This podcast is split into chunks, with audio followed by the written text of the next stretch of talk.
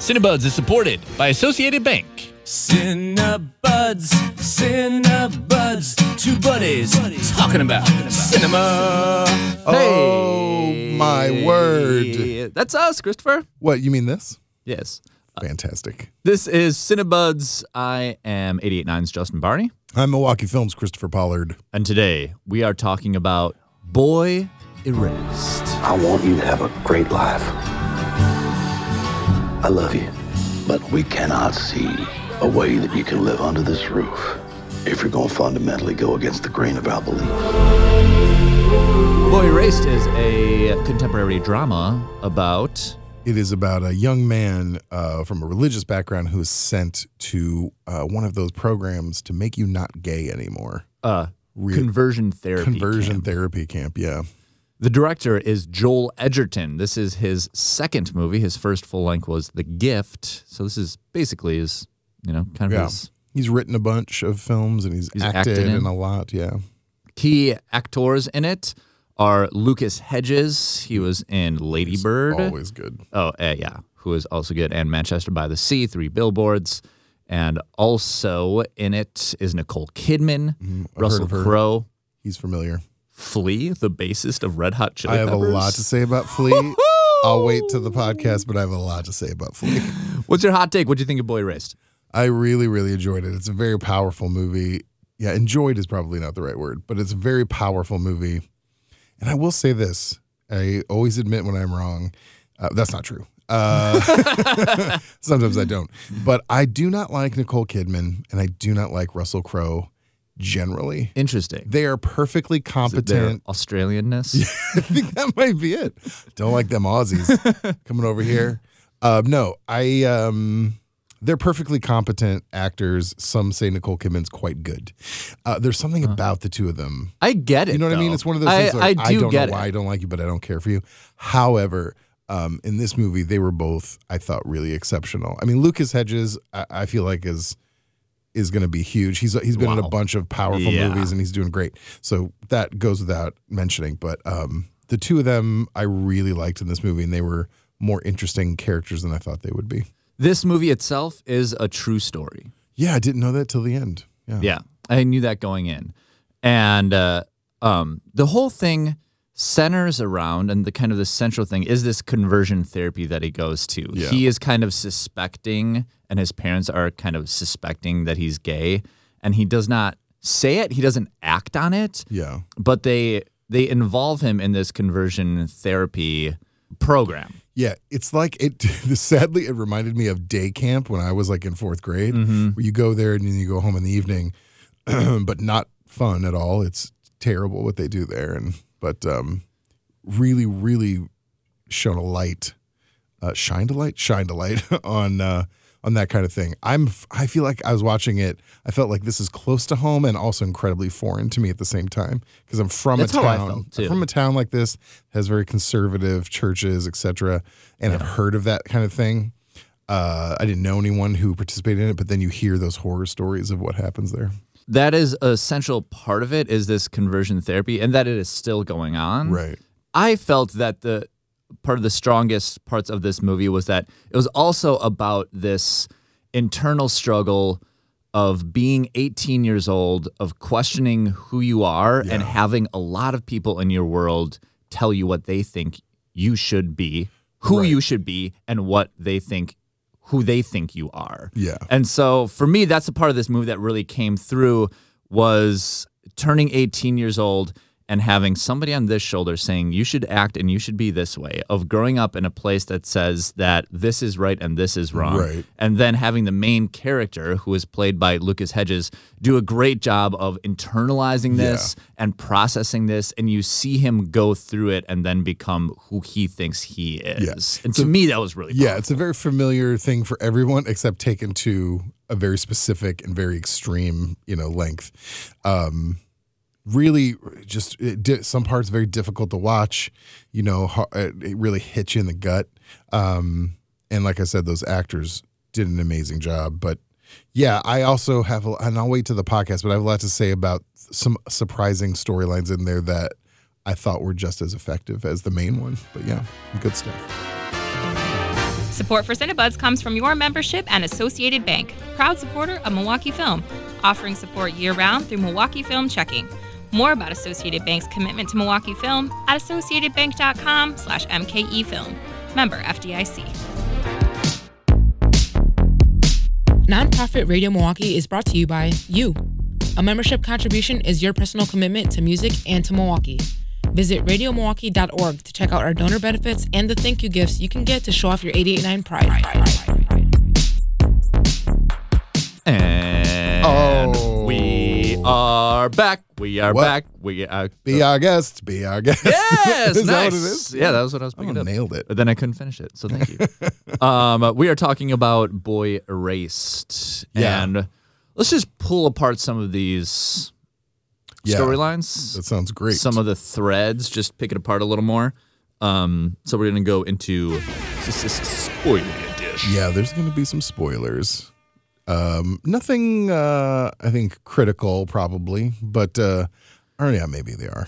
So, uh, It's up to you guys. well, uh, what's? I feel like there's a there's a thing that you want to talk about. well, first of all, there's just a bunch of interesting things about this movie.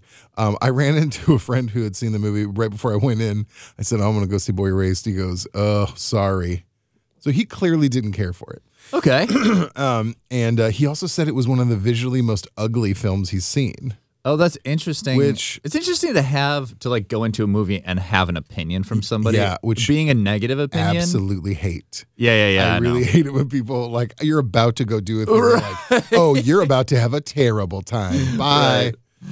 Um, but I don't agree. I mean, it's not the movie's not visually. Uh, they're not concentrating on the visual aspects of it as much as some you know more fantastical films. it's not the point. Right. but I of thought it the was really, really deliberate how the movie's very like dark, vi- like lighting wise, dark browns. Um, and in the when he's at the conversion camp, everyone's wearing white shirts or brown or or khaki. Mhm.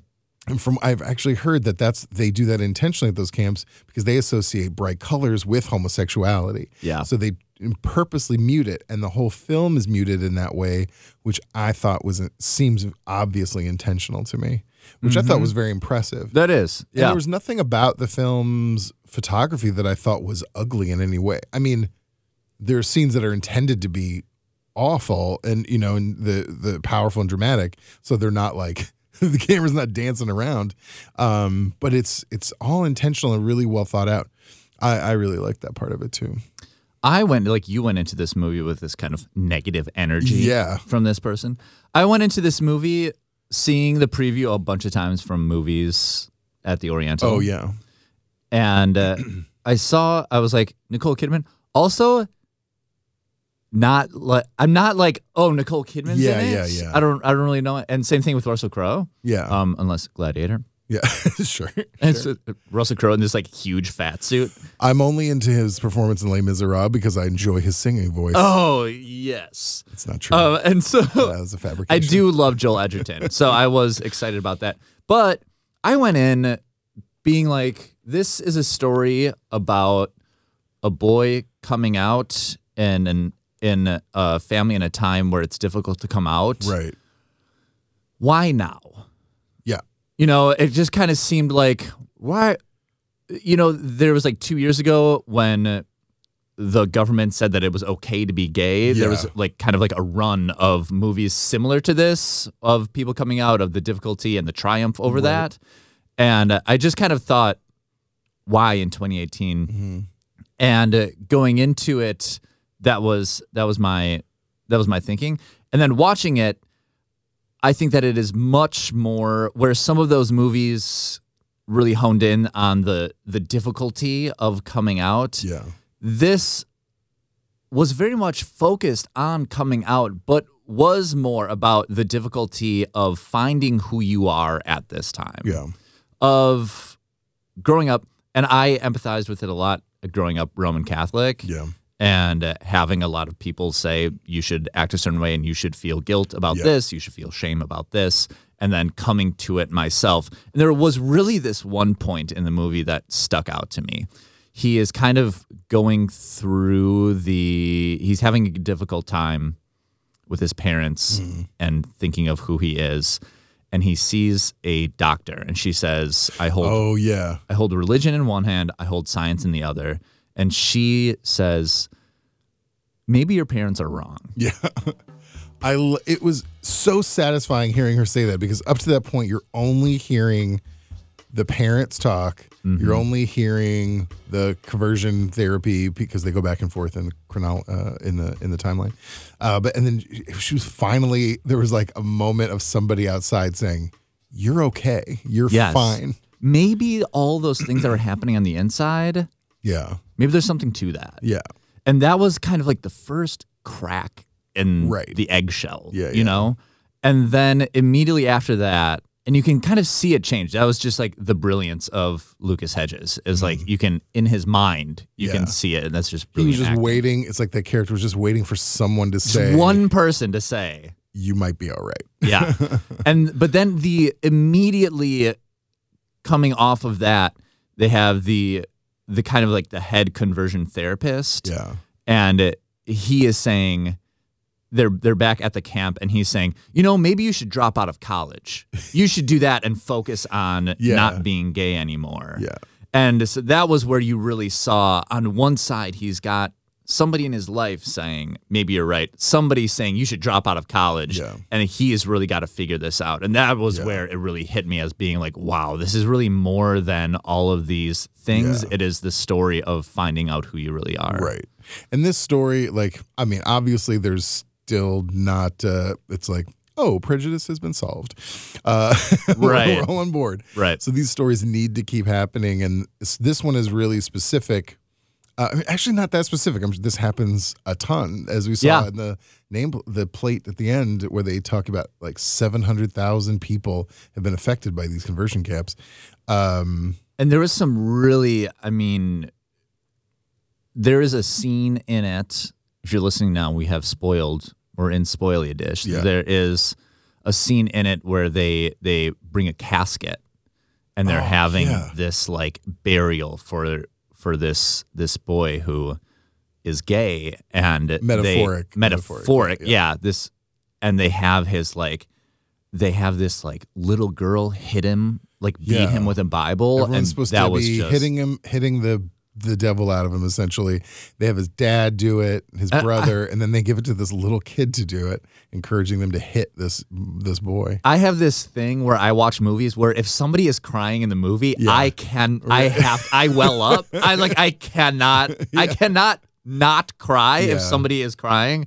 And so that was like, there were several times in this where I'm like, yeah, because people are crying. I will say my favorite. One of the the thing I was alluding to earlier um, that I was so kind of surprised by was the story arc of Nicole Kidman's character who plays Lucas Hedges' mother. Um, at the beginning, it's a very southern slash midwestern Yeah. family, very religious. She plays a Midwest or Southern mom very well, like just very Yeah, what- I- like she says her opinion, but whatever the father says, she just kind of goes with that or or demurs to him. And that's frustrating. Again, n- my parents were not like that, but from the town I lived in, I was very very familiar with this dynamic and from films. I mean, that's a popular one from films too. It's like the the the the, the meek wife and the domineering father Right. um, he he plays a domineering father, but not to not in the very typical way. Like you can still see that he cares and he's he holds himself back from being overly domineering. So he's not like the typical character. And hers seems like it's going to be for a while. And this is what I was so surprised by Oh, yeah. is because and again we're spoiling some stuff. Uh, when you get to the end, towards the end, you see the mother come around and gain this strength where she takes over. She said, "No, your father will listen to me for a change.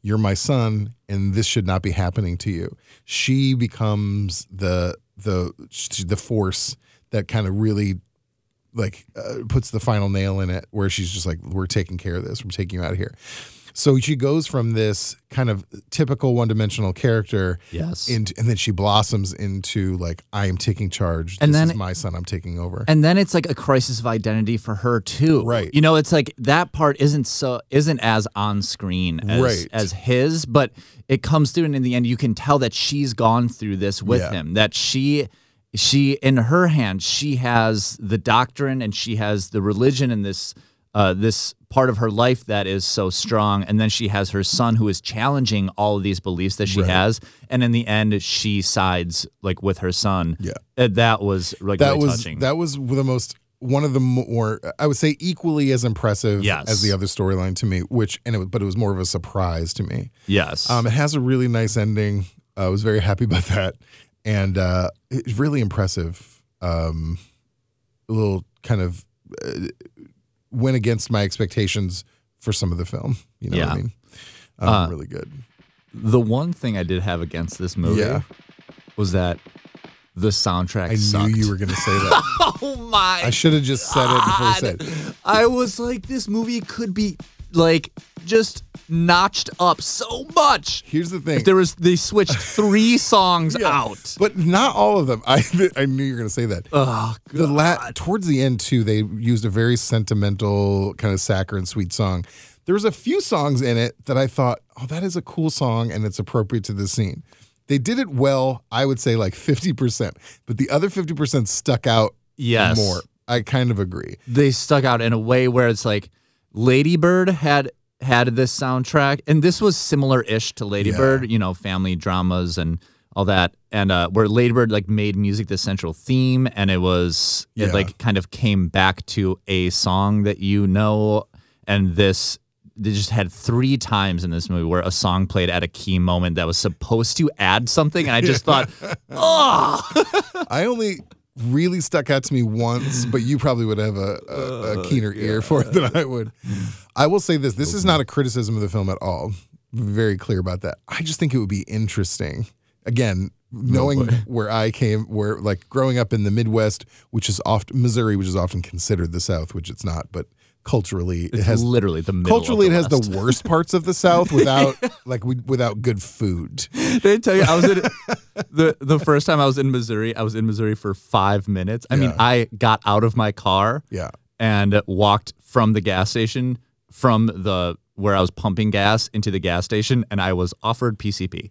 Oh, And I was like, "Hello, Missouri." I've never been offered PCP. However, I did see a sign on a gas station once that advertised moonshine. Oh yeah. so yeah, welcome to Missouri. Anyway, that aside, So um, familiar with that setting, Hmm. I just think it would be so interesting to see that whole movie done where it w- didn't take place in the South, Hmm. where it took place in some even even something slightly more metropolitan. Sure. Because I genuinely think it would be more. I mean, this was a true story, so that's why. right? but I would love to hear see that story that would be more frightening to know that oh it's not just the South where this happens but if they didn't have the accents they had if they weren't very very intentionally listening to bad country music in the car the mother was listening to it Right. have big bouffant hairdos if there was ju- if it was just people dressed normally ha- without those accents I would be more terrified of that Yeah. I just kept thinking that oh I'm very familiar of course it's the South of course it's this and that aspect to I it totally agree with that because I, there is a city versus country divide. yeah in in everything that we do that is kind of like a central gulf in politics and in how we Yeah. kind of like think of the world and Right. city people are one way and country people are another and it did have a like he moves to the city and he is a liberal Yeah, yeah. you know But I do. I mean, it doesn't even to me have to be a But I- city thing. I- but if it I was agree just with you. without those accents, without the country Right. music in the background, that alone would have made like, oh my gosh, these are like just this is like a cult. This is crazy. Mm-hmm. The, the other way, you were like, oh, of course this happens there, uh, because I was there and it did. right right but it just would have been really interesting. I, not a criticism at all, and obviously it's a true story. So why would you do that? But Right. and that's where it was based. It was just interesting. well if you want to know more about the true story Yeah. There's a podcast Oh, really? yeah it's called unerased i was That's great. i was listening to it because they did listen do you ever listen to Radio Lab? Yes. Radiolab OG, like the one of the greatest podcasts to ever Yeah. exist. And uh, uh, Jad Abumrad, who who does that podcast, um, started doing this unerased and they had they did like two episodes on on Radio Lab where they did Unerased. And so, if you are interested in this story, go to Radio Lab and check out Unerased, or I'm sure that you can just Google Unerased. And it's like at the end of this one where they get to it and they see you see the head of the conversion therapy Uh, can't, and then it shows he now is married and lives with his husband in Texas. Oh yeah, yeah. And you can look at that and be like, oh, what a hypocrite. Like this guy Yeah. was, you know, you can think of whatever you want to think of him. But in the podcast, they talk to him a lot oh, that's interesting. and they tell his story Yeah. and the the difficulties that he had himself coming out Yeah. and uh, all of he goes through the same crisis of identity that the main character in this goes through and uh, it really humanizes him and it talks a lot about conversion therapy and the thoughts behind it it talks to the original the people who started it Yeah. kind of the the it goes through the the entire psychological community and uh, how they declassified homosexuality, how they took it off of the the list of diseases, Yeah. and just how that shook up the world Oh, that's really interesting. and how people thought of it. So it was it's been really uh, it's been a really great listen, and then Yeah, we've you know, check that the out. movie too. Before we end, I forgot we have to talk about Flea real quick. Oh,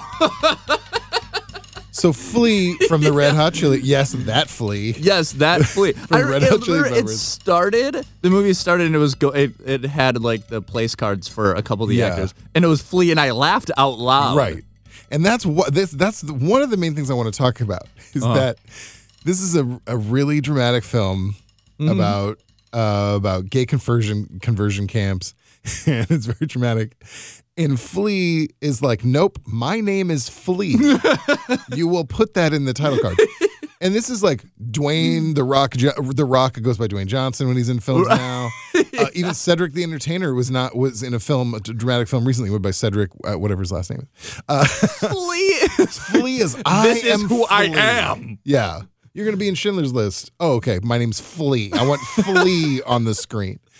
But he was so realistic. he was excellent. Like he was a very naturalistic actor, and you would think Flea's gonna be super over the top and hammy. But I'm like, you are. I'm terrified of you. he was great. Yeah. I was like, thank God that he's in this, that he's doing this Yeah. on the side. I, it could have For been your consideration, yes. Flea. yeah, we'll leave it at Oscar voters. But Boy Erased, um, excellent. Yeah. See, uh, listen to the Unerased podcast. Even you know if you didn't watch the movie or whatever, it's Yeah. it's just Good great stuff. on its own. Next week, what are we talking about? We're talking about the holidays. Holiday movies. Our favorites, our least favorites. Mhm. Oh yeah, let's do least Our traditions. yeah. All right, we're gonna do that next week. Thank you for listening. Yes. See you soon. Cinebuds is produced by Tyrone Miller. Oh, I we like him. get handcrafted sonic inspiration from the License Lab. Artisanal sounds. Our soundtrack or our theme song, our jingle is from Milwaukee musician Brett Newski. Uh, oh, news. Our we also get I'm always like I'm always so excited about you saying that that I forget what I'm supposed to say next. We also get support from Associated Bank. We get support from members of Milwaukee Film and members of 889 Radio Milwaukee. And um what else? I think that's it. Thank that's you it. very much for listening. Thank to you, us Polly. Ramble on. yeah, really. yeah, You don't have to do this. We thank you. I appreciate it.